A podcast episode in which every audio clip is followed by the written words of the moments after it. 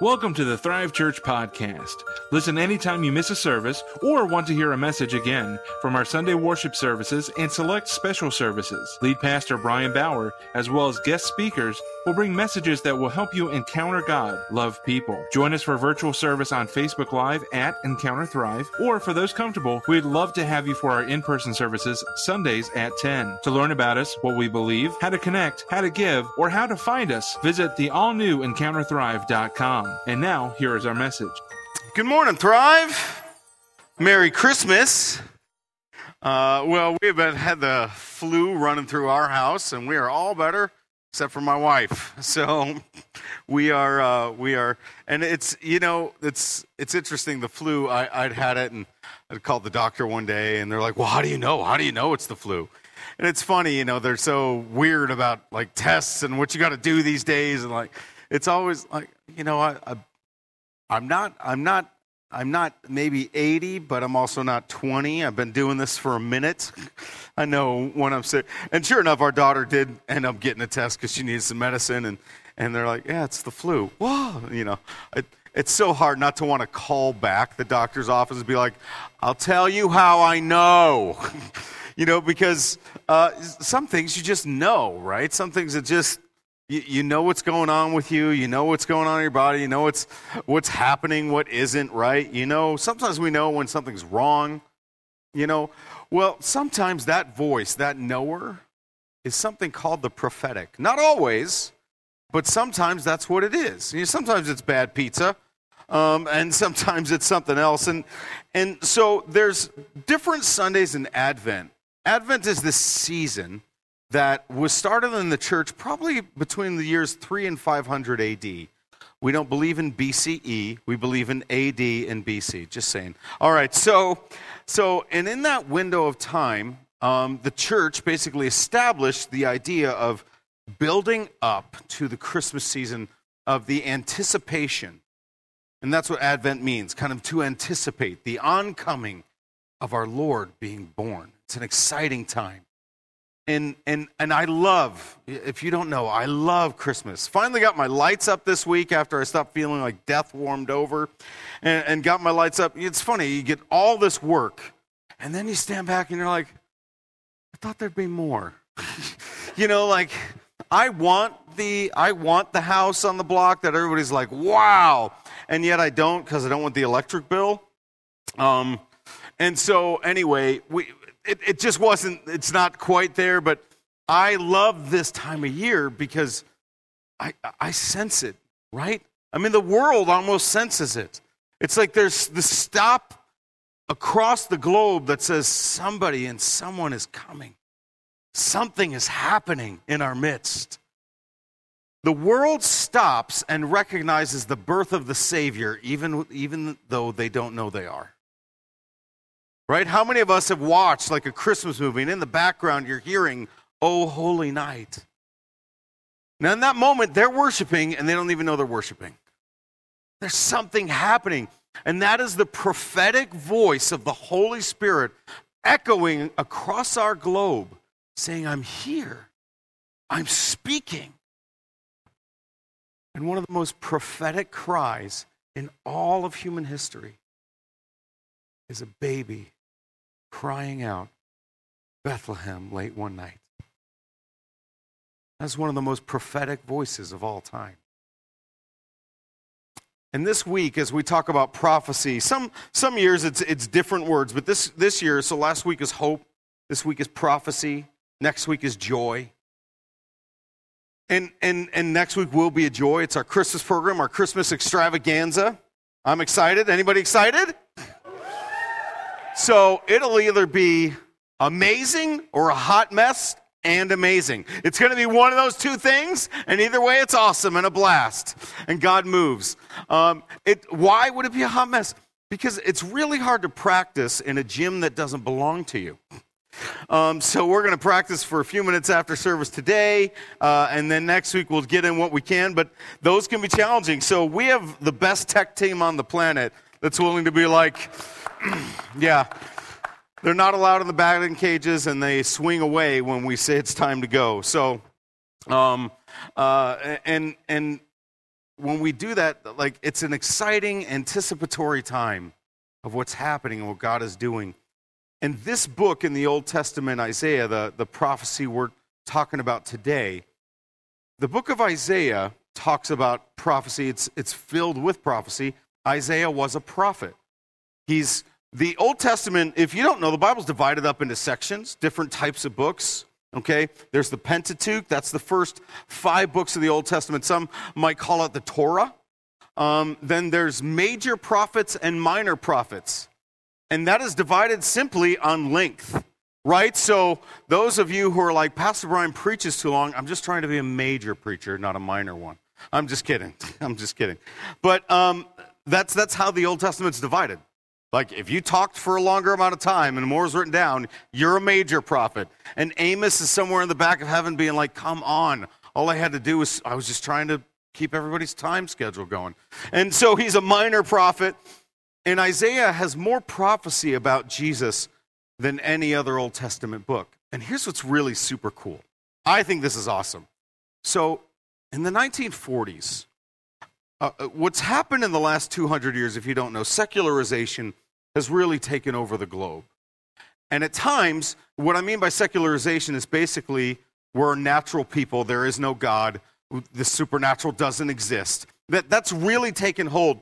And a few times in our history, in the last 200 years, that there's kind of been a stop to it. One of those points was the early 1900s because a little thing called World War I took place. And people began to realize maybe the idea that man is inherently good isn't true. That if we just nurture and, and nature, then man will be good. We found out that doesn't happen. No, we can be awful to each other. And then 20 some years later, when, we're, when they were doubting the validity of the Bible altogether, a shepherd in a desert is throwing rocks looking for a lost sheep. This is a true story. And as he throws a rock into a cave, he hears something break. And he walks in and he discovers biblical manuscripts from 2,000 years ago, dated within a few hundred years of the life of Christ.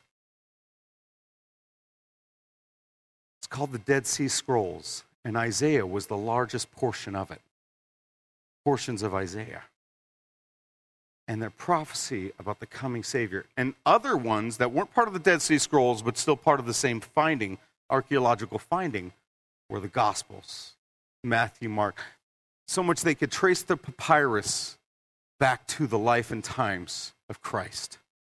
We have more evidence that Jesus Christ lived, died, and rose again than we do that Julius Caesar existed. And yet we always doubt the validity. Why? Because the supernatural is a little upsetting to us. It doesn't quite sit right with us that God can speak something out of nowhere. And so some of you are like, not, not me. I'm in church. I love God. I believe that. Right? But then we go a little further. Well, can God speak to you prophetically about your life out of nowhere? And then you're like, well, I don't know about that. I, I don't like that. And then I'm like, all right, so there's your boundary. There's, that's too far for you with God. And there's a balance to the prophetic. But God speaks through Isaiah probably four to 500 years before Christ exists and, and prophesies about the life of Christ and all that he would do for us. And Jesus fulfills all of those prophecies. And we're going to talk about that and how amazing it is. But if you have an issue with prophetic, you have an issue with the prophet whose name is Jesus. The Bible tells us, most every theologian agrees, Jesus is prophet, priest, and king, all in one. You see, in the Old Testament, that's all we had. Some of you are like, what is prophecy? Well, here's a basic thing. What is prophecy? Prophecy is a message from God delivered internally or externally beyond natural ability. That's what prophecy is. It's God speaking, sometimes from seemingly out of nowhere. Some of you are very versed in this. You're like, yep, believe it, it's awesome. Some of you are like, yeah, I mean, I believe it in the Bible. And some of you are like, I have never heard of this. Okay? It is exactly what it says on the screen. Okay? Now, what it is not, what it is not, is outside of God's word. Okay? If somebody else prophesies to you, you're going to grow uh, seven eyes on the back of your head. That's not a prophet, that's somebody who needs mental help. Okay? That's outside of the Bible, that's extra biblical, and it's weird and crazy. You don't have to listen to that. Okay? But somebody who speaks in the prophetic or hears from something prophetically from the Holy Spirit might have an insight into your life you would not have normally had. And you know it's from the Lord because they don't know anything about you. I've had those moments. Those moments have happened to me. Those moments have happened through me. It's happened to many of you. And it's an amazing thing. And it didn't end with Jesus, it got started with Jesus. It got started back in the Old Testament, but it changed. You need to understand. Somebody, my wife and I were having this conversation earlier this week. The idea of the Old Testament God versus the New Testament God. No, it's the same God yesterday, today, and forever. True. God is the same yesterday, today, and forever. Amen? All right. However, the rules are not the same, which is why there's an Old Testament and a New Testament. And the office of the prophet is not like what it was. I drew up a Venn diagram. Do we have that? Oh, you guys are awesome. I drew up kind of, this is kind of, I, I did this and I'm pretty proud of it. It's like a little Venn diagram of like what prophecy was in the Old Testament, New Testament, and, and what kind of crosses over. So in the Old Testament, one of the offices uh, uh of the prophet was like direct rebukes to nations, like, uh, you're all gonna if you don't all do this and you don't all do that etc that office is not you don't see that in the new testament. Some would say well, what about revelation? My wife brought up that question which is a good which is a good point. But I, I want you to notice something about revelation. At no point does he really call out too many nations in revelation. He calls out churches and then he calls out like the global church and then says basically what's going to happen but at no point does he say, Rome will do this. It's not in there. Now, we have allusions, A L L, not I L, allusions to Rome in Revelation and other nations. But at no point, it talks about Babylon. It's not necessarily talking about Iran. It might be. It's hard to know sometimes with unfulfilled prophecy, but it's not the same now. Okay, so the Old Testament prophet, thank God, is not the New Testament prophet. And the reason is, this is the only way they could hear from God back then. In the Old Testament, it was you had a prophet or you had a priest, and that was it.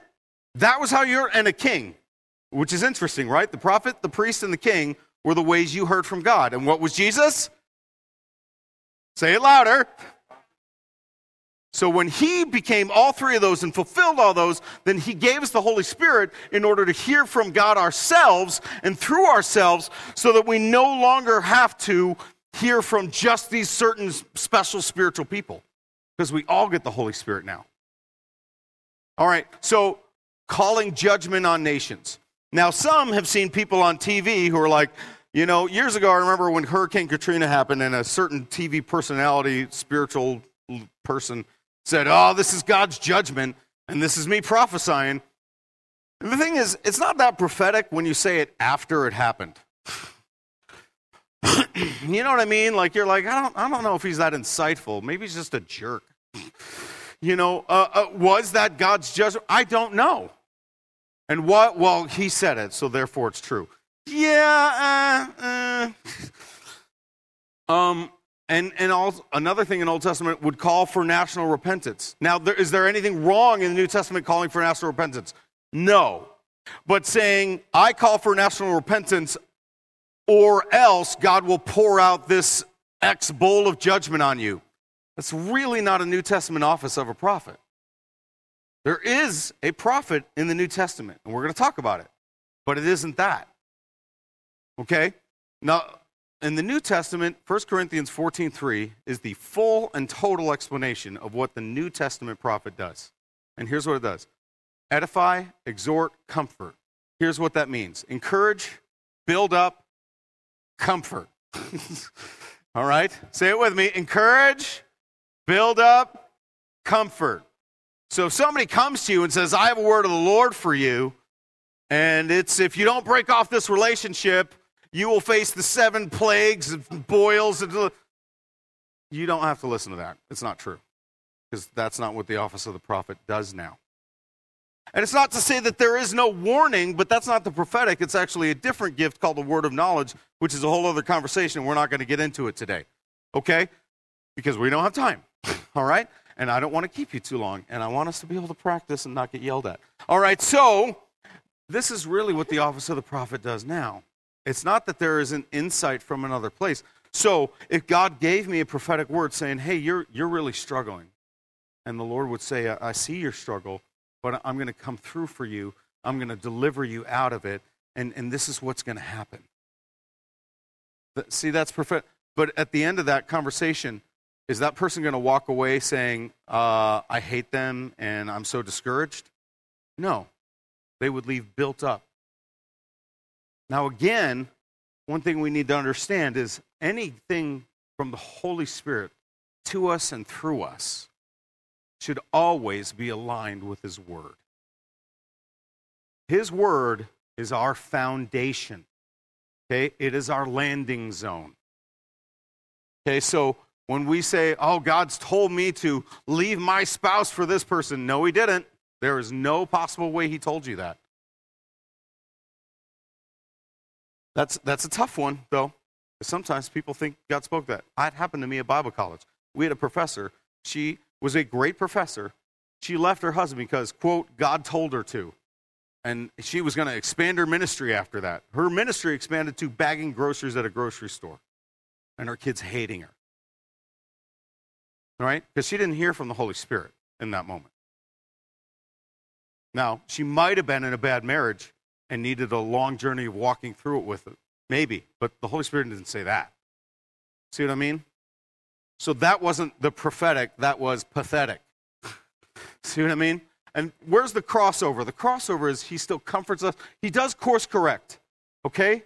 Sometimes he uses the prophetic in our lives to course correct us and say, go this way. Sometimes he uses it to confirm something in our life, like, man, God's been speaking that to me, and now I knew, like, yes, that is what I'm supposed to do. Thank you. So all of those things are good and true. All right? So the prophetic is powerful, and Jesus was, is it fair to say Jesus was the greatest prophet? Yeah, you can say yes. Jesus was the greatest whatever. You can probably say yes, okay? All right? So if you're like, well, I, I follow, I follow, I follow uh, Jimmy, Jimmy, Jimmy so and so on YouTube, and they are a great prophet. And they've told me how, how, how how LeBron is going to be the next president. And I would say to that, please stop watching that. Don't unsubscribe. What I find interesting is the person who says they're hearing something prophetically in the Holy Spirit,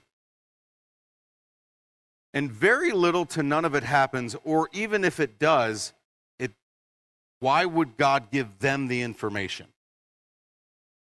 If God is telling you things about things you have no influence over, it is one of two things. It is either one, because He's called you to a ministry of intercession where you're supposed to pray a whole lot, or two, you don't hear from God and you're weird. It's one of those two. Seriously. God told me, you know, um, Nixon's going to come back from the grave and be the president. No, he's not. That is not going to happen. Stop. There was a slew of prophets who said, oh, Trump is going to be president again. And then it didn't happen. Now, a bunch of them then explained it away and said, well, he was, but this is what happened. Okay, time out. So now you just took God's word, watered it down, and explained away why what God said didn't happen. Now, look, no matter what your feelings on the election are, God is God. And His word is never mistaken. So if you've listened to those voices, I encourage you stop. Not because they're evil, bad people and I'm judging their hearts, but because His word is richer. And if you want to know what the Holy Spirit's saying, if you know what the word says, you're going to know what the Holy Spirit's saying. Deepen your roots there. All right. Some of you didn't like that. Throw it out if you don't like it. All right. Why is prophecy so important? Why are we spending time on this today? Why? Because God's word never dies. Everything God says doesn't end. When God speaks, that is it, and it goes forth, and it never changes. And prophecy is part of that. It is not equal to the Bible. Okay, just saying that is not equal to the Bible. So if God told you one thing through his word and something else through somebody else, go to the word first, always and forever, right? Okay, moving on. So in Isaiah 40, there's a prophecy about Jesus coming. And I love this. And at this time, at this point in history, God's people are in exile. They are trapped, they are imprisoned. And here's what God says through the prophet Isaiah Comfort, comfort my people, says your God. I love that. The first thing God says is, I want to comfort you. You know what it doesn't say? I hate you and your sin and your ugly face. No. Some of us want that, right? Some of us, that's the word from God we want. Burn them, God. They're the worst. And, and the Lord's like, no, that's not what I want to do. Comfort. Speak tenderly to Jerusalem. Tell her that the sad days are gone and her sins are pardoned. Yes, the Lord has punished her twice over for all her sins. Listen, it's the voice of someone shouting, Clear the way through the wilderness for the Lord, make a straight highway through the wasteland for our God.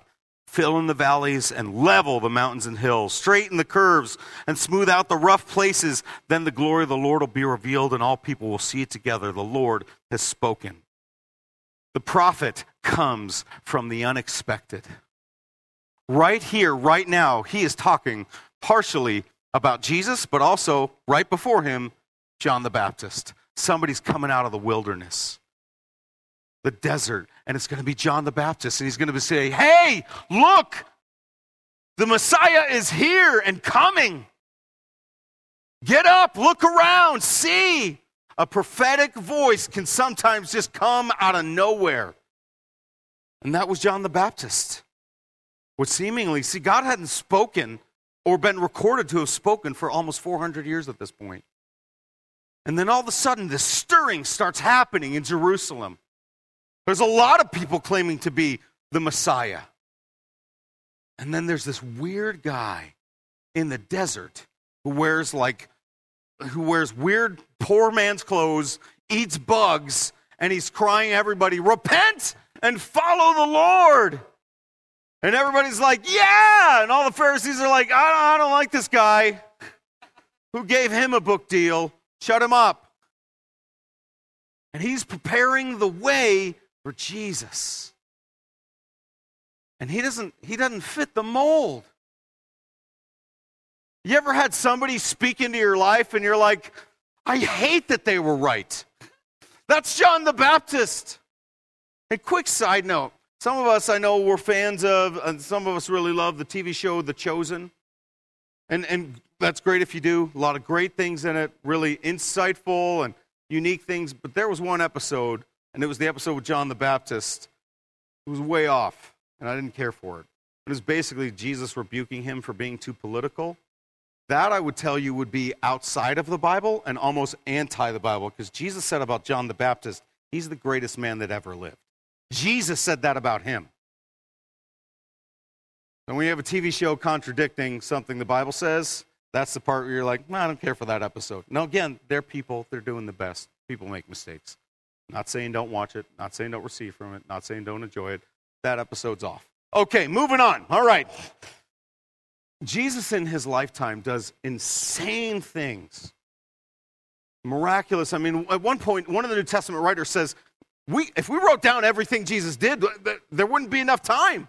We couldn't do it in three years. Why? Well, maybe because he's God, right? And then he, he fulfills all these prophecies in the Old Testament over and over. Check this out. This is, and, and, and out of nowhere. This is what happens in his life, okay? One scholar, J. Barton Payne, found as many as 574 verses in the Old Testament somehow point or describe or reference the coming Messiah. Alfred Edersheim found 456 Old Testament verses referring to the Messiah or his times. Conservatively, Jesus fulfilled at least a little over 300 prophecies in his earthly ministry. The Bible's filled with messianic prophecies. Mathemat- mathematician Peter Stoner counted the probability of one person fulfilling even a small number of them. The chance of the prophesied Messiah filling just eight is one in that many zeros. And Jesus fulfilled them all.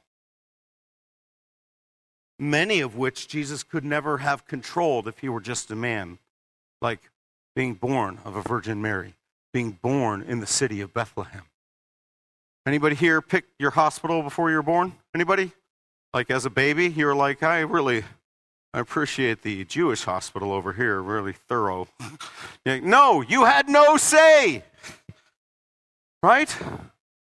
And if it was your first kid, how many of us, when we had our first kid, were just like, get there as fast as we can? My wife, now she is a little woman.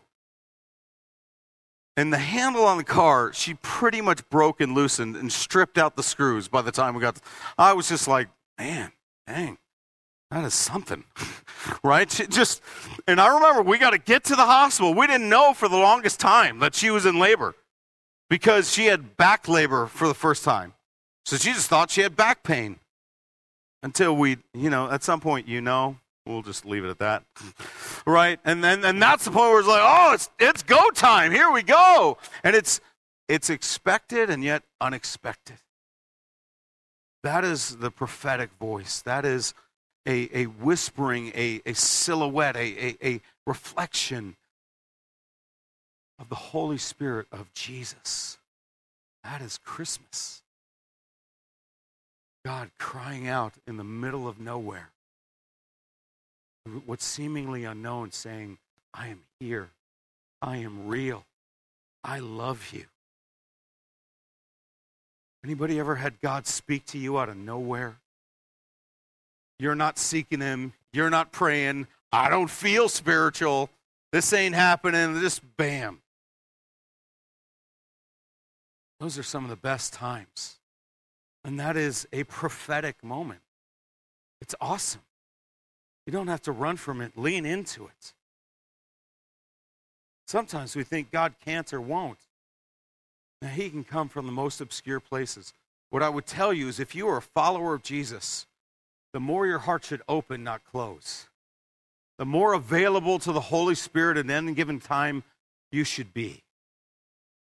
Because He can speak anywhere at any time through anyone. And when He does, man, it's amazing. And even though you're like, well, it should be normal for us, some of you say, well, that should be normal for us as Christians. And while I would agree it should be normal that we hear from God at any given moment, we should never get used to it. Because we should never treat God so casually. Every time He speaks, we should be like, all right, this is a moment. Thank you, Jesus. The prophet levels the immovable, immovable. Verse 4, right? fill in the valleys and level the mountains and hills, straighten the curves and smooth out the rough places. You know, the longer you're a Christian, the more you're going to find that God can move anything out of the way, even you. He can change your viewpoints on things that you thought didn't need any changing. He can grow you in ways that you're like, no, no, I've ascended the hill of the Lord and I have arrived. And the Lord's like, no, no, you're not there. You know, it's interesting. I love that portion of scripture, the transfiguration, where they're called up and he calls up Peter, James, and John, and they come up the hill, and, uh, and, and, and Jesus transforms into like his full glory. And Elijah the prophet and Moses are there, and they're just having a conversation. And Peter in that moment is Peter. And he's like, this, this is amazing. We should build houses. Which is like, what? I I know what we should God, this is such an amazing moment. I've got it. Real estate. what? which I think Jim Bakker again tried in the 80s. But um, so, so this is what happens. And, and Jesus, I love it. Jesus doesn't even rebuke him, he just does one of those. Anyways, and he goes back to this conversation, right? But this is what happens out of nowhere. And, and, and, and Peter, Peter eventually becomes the, the immovable rock, becomes the moldable rock. Because eventually God takes him and works on him, and he becomes the voice of the first church on the day of Pentecost. What seemingly immovable, like, I wonder, were James and John like, Peter, shut up that day on the mountain? Like, shut up, dude, just shut up. Do you realize what's happening? Stop talking about building stuff. and, and, but, but he did. And that moment, God can begin to move the immovable. And sometimes the immovable is us. There's a cool story. Anybody here ever heard of Max Lucado? Okay, if you've been a Christian for a while, you probably have. If you don't know, I'll tell you who he is. He is a pastor into probably his late 60s now, but he's written many, many books. Uh, and he had a series of cartoons too. My kids watched them. I forget. Was that Buzby? Is that him? One of those. Um, and Hermie, Herbie, Hermie, something like that. That's it, Hermie, right? All, all us insider Christians who've been around, like, and we all get it, and some of you are like, what? um, and, and you're better off. So, anyway, but he's written many famous books. He's got a gigantic church in Texas and been around a very long time, extremely insightful. His books are brilliant. He has such a way to communicate. And this is kind of a neat thing that happened to him. Take a look at this in the last couple years. A significant uh, gift came my way, and this will surprise a lot of the audience. It already has. Sure surprised our church. Uh, but, you know, when I was 64, uh, on a July morning, as I was praying, I began praying in tongues. Mm. Um, I, I was, I had taken serious. I had not done anything different except uh, I came across the passage where the Apostle Paul said, eagerly desire the spiritual gifts. Eagerly desire the spiritual gifts. And I guess I thought, oh, I had all the gifts that I was supposed to have given to me when I became a Christian. Well, maybe so, maybe. But he says, eagerly desire the spiritual gifts. So I said, Lord, is there any other gift you desire from me. And I, I, prayed that every morning for two or three weeks. And then one morning, early in the morning, I began praying uh, in a heavenly language. Again, I had been taught those languages were discontinued. And I really am not raising this topic so somebody can send me an email. Okay, I'm really not. I think we're, the, let's just be honest, the Restoration Herald is writing an article right now. So, I, I, you know, I get it, and if that, uh, you know, I'm I'm not advocating one way or the other. But I will say that it is just a tender moment every morning yeah. when I enjoy. So you regularly now pray in tongues as part of your prayer time. Yes, sir. Yes. Okay. Sir. Were you? Do you consider that you experienced the baptism of the Holy Spirit at that time? You said earlier that uh, you received the Holy Spirit at conversion. Do you see that as a baptism of the Holy Spirit, or is that a subsequent filling with some gifts? How would you describe that? You know, when people ask me if uh, do I do I think that there is a, uh, post conversion experience right. of the Holy Spirit? Uh, and and my answer is I think there is, but not just one. Okay. I think there's almost daily. There's not one post conversion experience. There's so many. And, and now that was a man who he said it right there. He was what we called in the church kingdom a cessationist. He believed the gifts of the Spirit ended at the end of the New Testament. He's well into his 60s. He has a storied ministry career, major impact, and an amazing man of God. And then one day, just in his quiet time, boom, God does something new. Was God keeping this from him? Or was Max Lucado maybe the immovable force? That God's like, I'm just going to move you. I'm just going to move on you. God can move anything. I want you to think about the person in your life who you love so much and is so far from God and is so lost and is so stubborn and is so angry and is so, is so unforgiving and is so uh, confused and dominated by this world. And I want you to ask the question can God move them? Can God move you? Spoiler alert, yes. he can, and he does. When we're faithless, he's not. I love that we serve a God that when I give up hope, he doesn't. It'd be hard to give up hope when he is hope. when I can't see, he removes blinders. When I think there's no way this will happen, God's like, I can move any. You know, when Jesus is born, King Herod basically creates a decree I'm going to kill every boy in this region who's under two years or three years old. And you know what the Lord does? He moves on Mary and Joseph. Hey, get out of town. And then wise men come and visit him and give him gifts. And on their way back, they're supposed to report to Herod, and the Lord speaks to them. And you know what he does? He just moves them.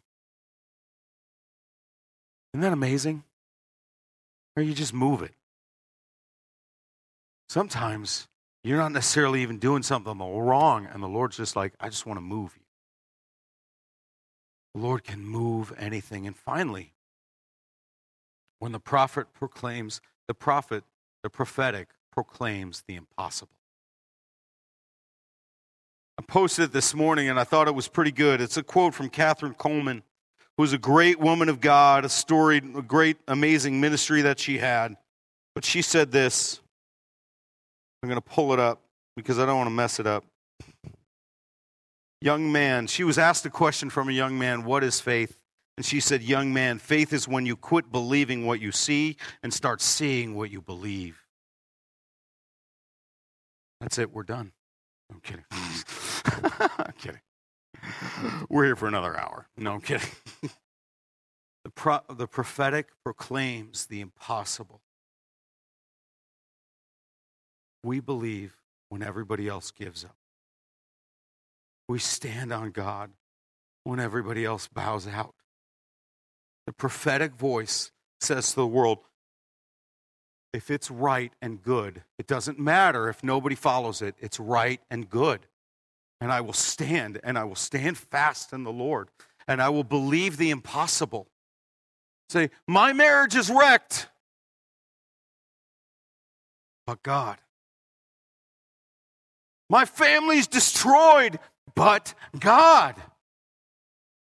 We have to become a people again who are filled with faith and proclaim the impossible. I'm not talking about a prophecy of like, God's going to give me seven houses in Tahiti and God's going to, you know, send me all over the world to collect offerings. That's not what I'm talking about. I'm talking about seeing his kingdom come and proclaiming it. When we want to see somebody healed, we pray for it and believe, God, you can. When we need provision, we pray and say, God, you can provide. You know, right now, we as a church are at a place where I don't know what's going to happen with a building. We're, we're literally kind of at a loss. oh, God. And I'll start and say, we need to start, and it starts with me. Proclaim the impossible. God will provide a building. He will open doors that no man can shut. He will make a way where there seems to be no way.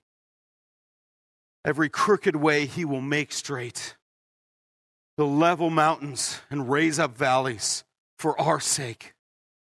Not for, not for, not for human sake, not for advancement of an organization, but to see the kingdom move on the earth and in a region.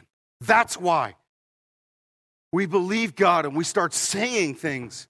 And we do it by the utterance of the Holy Spirit. We don't do it by, well, I would like this, so I'm just going to say it. I'd like three sweaters at Christmas. I'm going to prophetically say it. That's weird. That's not what we're talking about. We're talking about things that are kingdom based for His sake and His glory. And that's what a prophetic people does. Jesus was the ultimate prophet, and we follow His model.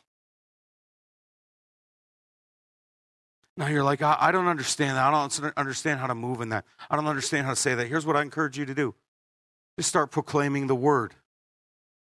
If you don't know what else to say, say the word. Say, I'm fearfully and wonderfully made, and all your works are wonderful, and that my soul knows very well. Psalm 139. Jeremiah 1 You knew me. You formed me in my mother's womb, and you appointed me.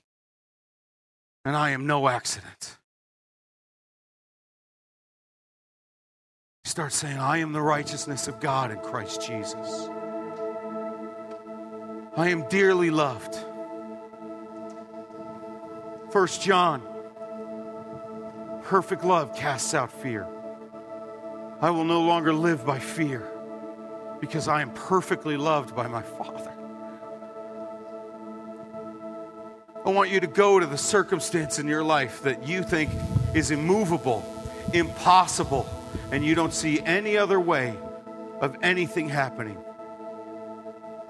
And I just encourage you in faith and by God, start speaking to it. And I'm not talking about self advancement. I'm talking about the kingdom of God moving upon it. Now, hear me out. The child of God willingly says, Even if you don't, I will praise you. Shadrach, Meshach, and Abednego said, My God will deliver me. And even if he doesn't, I'm going to praise him. I'm not talking about proclaiming something for your or my end of the outcome. I'm talking about seeing God move in the impossible, do what we never could, and that He would get all the glory. This is what a prophetic people does. We begin to speak life. The Bible says it. This isn't a prosperity thing. The Bible says and the power of the tongue is life and death. Now, I, grew up in, in such a way that sometimes I, I don't, I, I'm just not positive. Sometimes I'm negative. I've had cancer a hundred times, according to WebMD, and every time I've been right, except not at all. Ever, right? And I've learned, sometimes I don't speak, a lot of times I don't speak life. I've learned at, at the very least, I'm just going to shut up.